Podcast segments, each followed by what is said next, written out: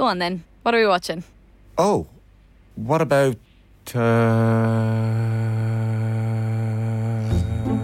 In the. Uh, with Sky Stream. The new way to get Sky without a dish. Stream unmissable Sky exclusives like True Detective and Netflix shows like The Gentlemen, all in one place. For just 25 euro a month for 12 months. Search Sky Stream today. New customers only. 12 month minimum term requires broadband. Further terms apply. Are you feeling lucky this St. Patrick's Day? Easy Living Furniture has a pot of gold waiting for you with absolutely everything reduced across sofa, dining, bedroom, mattress, and accessories. Get the three seater dark grey Harper sofa for only four five nine. Donut 240 centimetre dining table for only two eight nine, and much more. Don't miss out on these lucky savings at Easy Living Furniture. Find your local store online at easylivingfurniture.ie. You're listening to the best of the Indo Daily. Whether that's my hand or whether that's um, the position, I, I, but I don't.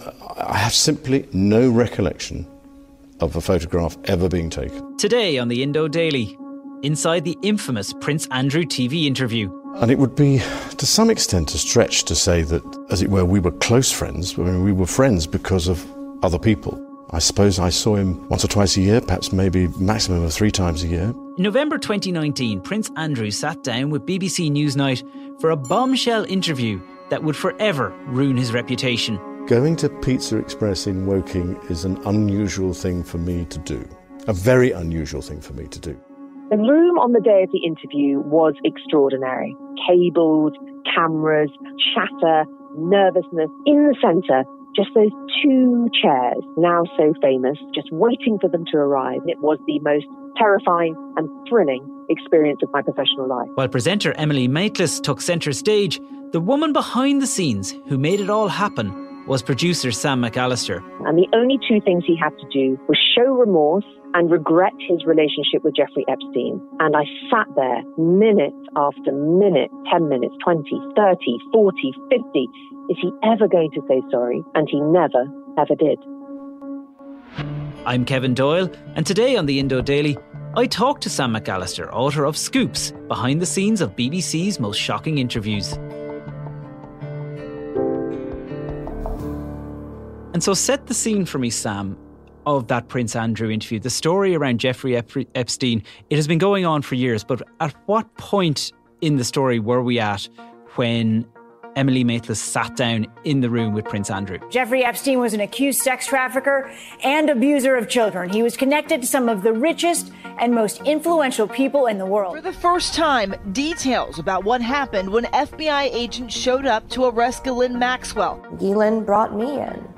I brought other girls in. Those girls brought other girls in. And no matter what, Jeffrey constantly had that open revolving door of young women, children, I like to call them, coming through his door for one purpose and one purpose alone. Prosecutors say she tried to flee to another room in the house. Agents were ultimately forced to breach the door. Tonight, he is dead by an apparent suicide. Well, at the stage at which we sat down, we were very far down the story because Epstein was dead. Ghislaine Maxwell had been arrested and Virginia Roberts had brought her cases and was starting to really ramp up the litigation that she was taking part in, and rightly so, to get justice for what had happened to her. But at the stage at which I started the negotiation, it was a completely different scene because it was a year prior when Epstein, to be honest, was not really a big issue in the news. Maxwell was still at large, and Virginia Roberts was working on her case but hadn't really brought it to the fore. So the two worlds could not have been more different from when I started and when I ended. Well, take us back then to the very beginning of how all this came about, because it wasn't a case that you went looking for Prince Andrew as such. He came to you, or people on his behalf originally came to you. Well, we've never had an interview as a program on Newsnight with a member of the royal family ever. In what happens in the industry is that they tend to move towards certain programs that are seen as either friendly or they have a tradition with. And we were not one of those. We were unfriendly and there was no tradition. So we hadn't really ventured ever to get into that world. And then I received a random email from a PR, probably used to get about 100 a day. And in it was offered what we call a puff piece, which in our industry means like a free advert, basically, for somebody, usually an actress or somebody writing a book. Ahem, no comment. On this occasion, it was from PRs working with Prince Andrew in his capacity as somebody at the forefront of assisting entrepreneurs. And they offered a puff piece, an interview with him in order to further comments he wanted to make about that particular thing. And so I had to turn it down because we don't do that. So I finished the email, and a producer does this, and you never think you'll get an email back. So you always say, Well, thank you so much for thinking of us. If Prince Andrew is ready for a wider conversation incorporating all of our news and editorial values, do get back to me. Of course, never thinking they would.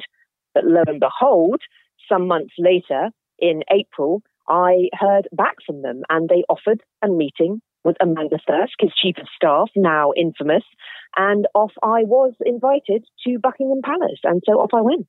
And that first meeting, who's at that? So it was the two PRs who, um, lovely, uh, two lovely women who actually had messaged me to congratulate me. Can you believe it? That's extremely generous of them. And it was basically just me and Amanda in that room. Uh, we'd not met before. I'd done my research, as all good negotiations do, and I knew quite a lot about her as far as I was able to ascertain. And I took myself into that room to meet her face to face, teeny tiny room in Buckingham Palace, surrounded by pictures of Prince Andrew and his family. And we were, I'd say, two feet from one another maximum. And we spent a couple of hours negotiating, meeting, establishing a professional relationship uh, for the first ever time. And that was obviously quite an extraordinary experience in itself, let alone thinking that an interview might occur. At this stage, you hadn't told many of your colleagues back in the BBC that you were going down this road at all. Why was that? Well, I hadn't even told my uh, editor at the time, and she used to tease me about it afterwards, Esme Wren, who's now at Channel 4. The reason being because most of my work is basically a road to nowhere. You have to have a very thick skin. It's like going on a thousand first dates and never getting a second date. So most of the work I do, what I learned in my career was to basically under promise and over deliver. So my tactic was that usually I didn't mention that I was working on something, particularly something that was high value like this, until I had any conceivable chance of doing it, because most of the time everything slipped through my fingers.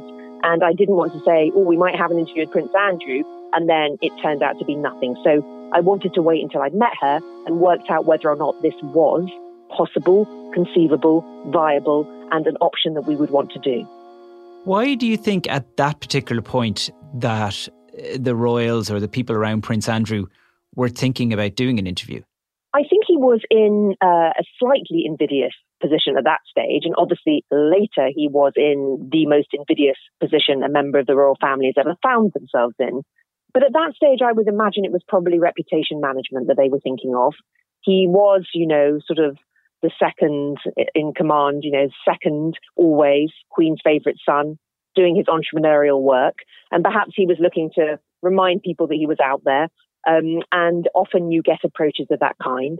And I think he wanted to talk about the awards and highlight some of the work of the young entrepreneurs. But the motivation, obviously, at that stage wasn't really Epstein related, except one crucial element, because we would have asked a question about it, I'm sure, but it wasn't top of the agenda at all. He wasn't even arrested.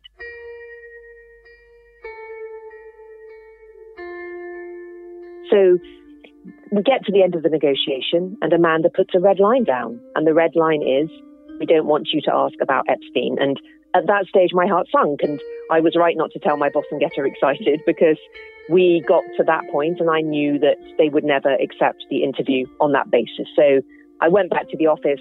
Uh, my boss knows by now that I'm up to something. We talk about it. We talk about it with Emily, and we decline. And that declining was the most important thing in this story, I think. So that's strike two, effectively. You've now been there twice, and twice you've said no. But the next time you go back again, you knock at the door a third time, and you get a meeting with Prince Andrew. Well, there was a little one in between I won't bore you with, but basically Emily and I got invited back in October. I spent all those months, that fine line between being a pain in the bum, to be frank, and doing your job properly, trying to get back in front of them, trying to get back. And every time the story develops, Epstein, Epstein dead, Maxwell arrested, Virginia Roberts in the news every time I go back in the vain hope that they'll have us back. So we first go, I first go alone in May. She invites me back in October. And that time I took Emily with me. We have another two hour meeting, myself, Emily, Amanda, just the three of us. Things go pretty well, but we still don't know if there's an interview. We go away. And then two weeks later, we're invited back for a face to face with Prince Andrew. My deputy editor at the time, Stuart McLean, who's now the exec on the project, comes along too. It's his first time there, and Emily. And we're there to have a five person, as far as we're concerned, interview, a negotiation face to face with Prince Andrew in Buckingham Palace. But it wasn't just five of you, was it? Because Prince Andrew brought somebody along with him.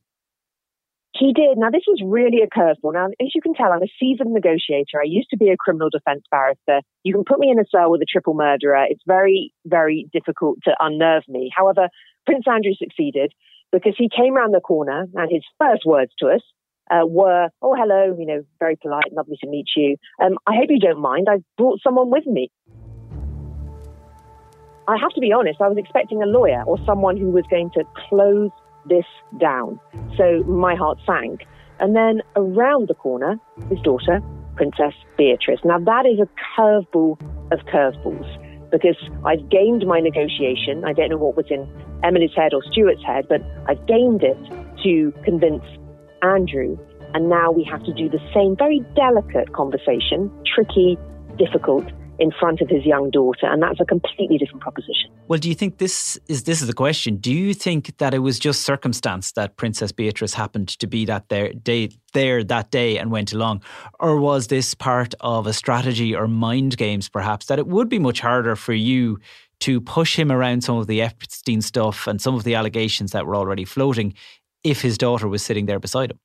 Yeah, I, I, personally don't think it was a tactic at all, and perhaps other people will think that's naive. I think she was seeing him anyway. It was a negotiation. It wasn't at the interview itself. She was not there. That's been misreported. Um, she was only in this particular section. And I think basically he probably, you know, was seeing her and said to her, oh, by the way, I'm meeting Emily Maitlis and the Newsnight people. And she was like, well, oh my gosh, that doesn't sound like the best idea you've ever had, Dad and wanted to come along as any daughter would do, obviously in these quite exceptional circumstances, but come along to, you know, have his best interests at heart, which she clearly did when she was in that room. Bring me into the room on the day of the interview then. The room on the day of the interview was extraordinary. We had a real chasm on the team because there were a very small number of us who knew about this. In the day of the internet, it's a very different proposition as a negotiator. Had that leaked, that we had that interview, the trust that I'd spent months and months and months building, and that Emily and Stuart had also built latterly, that was all over. So we'd kept it in a very tight circle. So when members of the team were arriving on the day, believe it or not, they'd signed NDAs and they weren't allowed to know who they were speaking to at that juncture. So as you arrive in the palace with various members of the team, the reaction of, for example, the photographer or the makeup woman or the sound engineer, when they find out what we're doing, was really quite something. And the detritus of television filled that massive room cables, cameras, bags, chatter, nervousness, lights, you name it. You know what it looks like. It's an absolute cacophony, and there's just rubbish everywhere.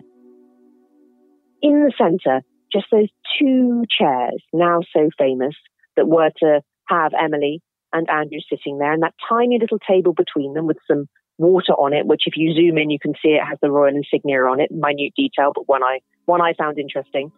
And that was the room just waiting for them to arrive. The tension was palpable, as was mine own. It was the most terrifying and thrilling experience of my professional life. I have a peculiar medical condition, which is that I don't sweat, um, or I didn't sweat at the time, and that was oh actually, yes, I didn't sweat at the time because I um, ha- had suffered what I would describe as an overdose of adrenaline in the Falklands War when I was shot at. Uh, and I simply, it, it, was, it, was, it was almost impossible for me to, to, to, sweat. And it's only because I have done a number of things in, in the recent past that I'm starting to be able to do that again. So I'm afraid to say that, that, that, that there's a medical condition that says that I didn't do it, so therefore. Is it possible that you met Virginia Roberts dined with her, danced with her in Tramp, had sex with her, on another date? No. And what about then as Andrew starts to reveal things like the claims about sweating, the going for pizza, all these extraordinary things which have now become infamous? Was your jaw hitting the floor as he said this on camera? Because it's a very different thing to talk to someone about what their view of the world is and then you put the camera on them and they give you a much more i suppose steady version of that but he didn't he went and put it all out there well, that's what was so exceptional about this is you've just rightly identified what usually happens in these scenarios is we usually have a briefing call. In this case, it was a face-to-face negotiation and the guest spills their guts, right? 10 out of 10, everything's fantastic. You tell your presenter this and then lo and behold, they show up and they clam up they usually deliver maybe a two out of 10, and then you look like an idiot. Well, this was the first time in producer history, and Emily had been at that negotiation too. You know, th- that did not happen because he'd revealed those details to us face to face. And I have to be honest with you, I didn't for one second think by the time three days later that we did the interview, he would still be saying that on camera. And when he did, my jaw figuratively hit the floor. What was the most shocking moment of that interview for you, sit, standing there in the room? Am I right in thinking you, you threw a, a, birthday party um, for Epstein's girlfriend, Ghislaine Maxwell, at Sandringham? No, it was a shooting weekend. A shooting weekend? Just a straightforward, straightforward shooting weekend.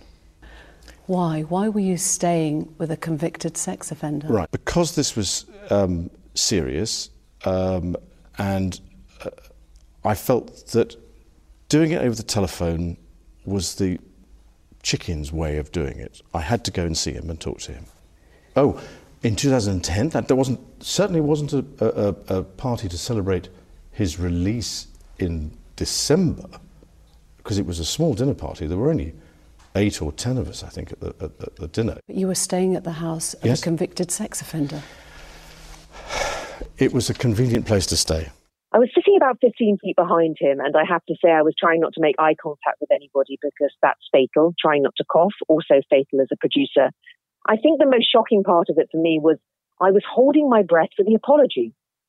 All this interview really is, is a chance to apologize on a global scale. And the only two things he had to do was show remorse that was sincere, apologize, and regret his relationship with Jeffrey Epstein. And I sat there minute after minute, 10 minutes, 20, 30, 40, 50. Is he ever going to say sorry? And he never, ever did.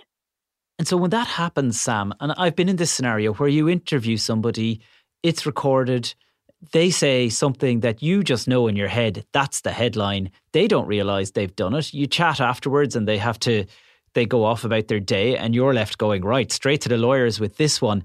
Like what was the mood afterwards? Did did he feel that this is it? I've done it. I've closed this chapter. Well, that was so, so interesting is the disparity between the journalist and also my ex lawyer brain, which was going, oh my God, you are a prosecutor's dream with all the detail you've put in there, particularly things that are easy to disprove if lies, um, like sweating and Pizza Express Woking. And as I lifted my eyes and I looked at the room, there was a real disparity again because the confidence on Prince Andrew's face, the smile on his face, in comparison to Emily, myself, everyone on the team, looking white really with the shock of the content of it all. And that was a massive difference. We knew how badly it had gone, and he seemed oblivious. Why have you decided to write this book? I've seen some reports that people in the BBC are furious because you are lifting the curtain, I suppose, on what happens behind the scenes. I've come in here and sat down and talked to you today, but there's a whole team of people who make that happen and, and organise that. And is it that the producer is sometimes forgotten in all of this? I mean, I think when you put your head above the parapet, people are always going to be furious about it. And I work very hard in my book um, to give credit to as many people as possible. But ultimately, this is a, a story that's told from my perspective. It's my tiny part in this tale.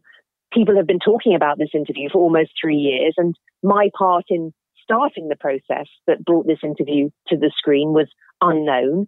And I think in this era of fake news and honesty and trust about how the media works, it's actually a really useful thing for the public to, if they want to, um, learn more about the back of the process. I mean, Julian Assange, Amy Schumer, Steven Seagal, you know, I've got lots of stories in there that reveal in a, I hope, interesting way about how these magical moments that sometimes are only minutes on your screen that you may always, always remember start somewhere else, often with a producer.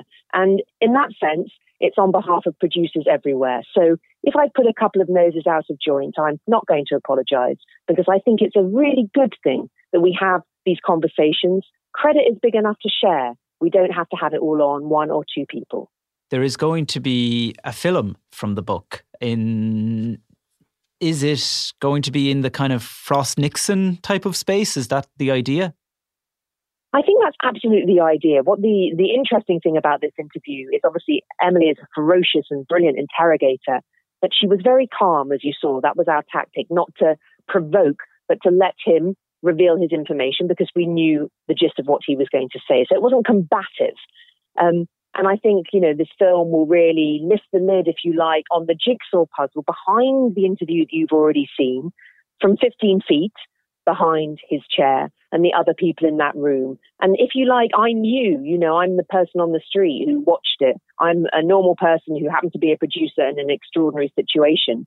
And I hope that, you know, side by side in this film, people will enjoy learning much more about the process, about the tensions, the drama, the fallouts, whatever else is going on there, but in an important and profound way because this interview changed the country and that should not be forgotten.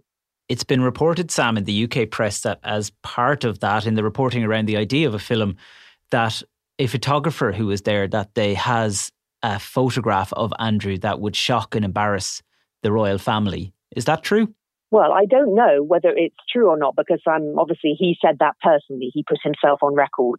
I understand that there is some legal difficulty or issues about who owns that photo. So I'm not going to put my foot in it and talk about it. Um, but I can oh, say on. that you know, tell us what's in it. he was he was there. I didn't speak to him on the day, although his photograph is actually uh, one of them, not a contentious one. I hasten to add, the cover of my book. The empty chairs um, come from Mark Harrison, the photographer in question. But you know, I think it's really a matter for him or the BBC to reveal whatever this photo is that you know he believes is so contentious, and then we can draw our own conclusions. And finally, as somebody who I know Newsnight had no engagement with the Royals before this, but it has certainly changed the course of, of history for Prince Andrew. Is there any road back to for him in the public eye or even for his roles within the royal family? Is it over for him? He was the decorated second son who lived his life at the heart of the royal family. He's now the disgraced son, publicly cast from the family in shame paying fortunes to avoid further humiliation in an American court.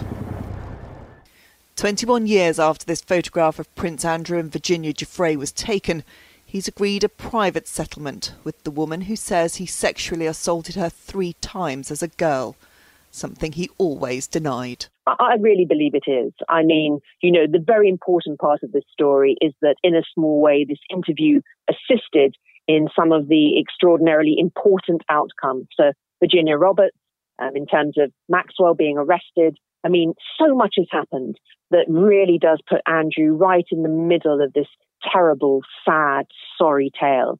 And I just don't think the public uh, are going to be interested in having him rehabilitated, given the vast amount of money that was, was paid to settle this matter out of court and everything that's happened in that interview and since. I'm afraid I think it's, it's over for Andrew.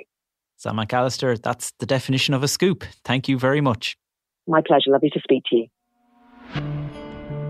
I'm Kevin Doyle, and today's episode was produced by Mary Carroll, researched by Garrett Mulhall, and sound by John Smith. Archive clips were from BBC Newsnight, CNN, NBC, ITV, Sky News, and Independent.ie. If you enjoyed the Indo Daily, don't forget to like, follow, and leave us a review.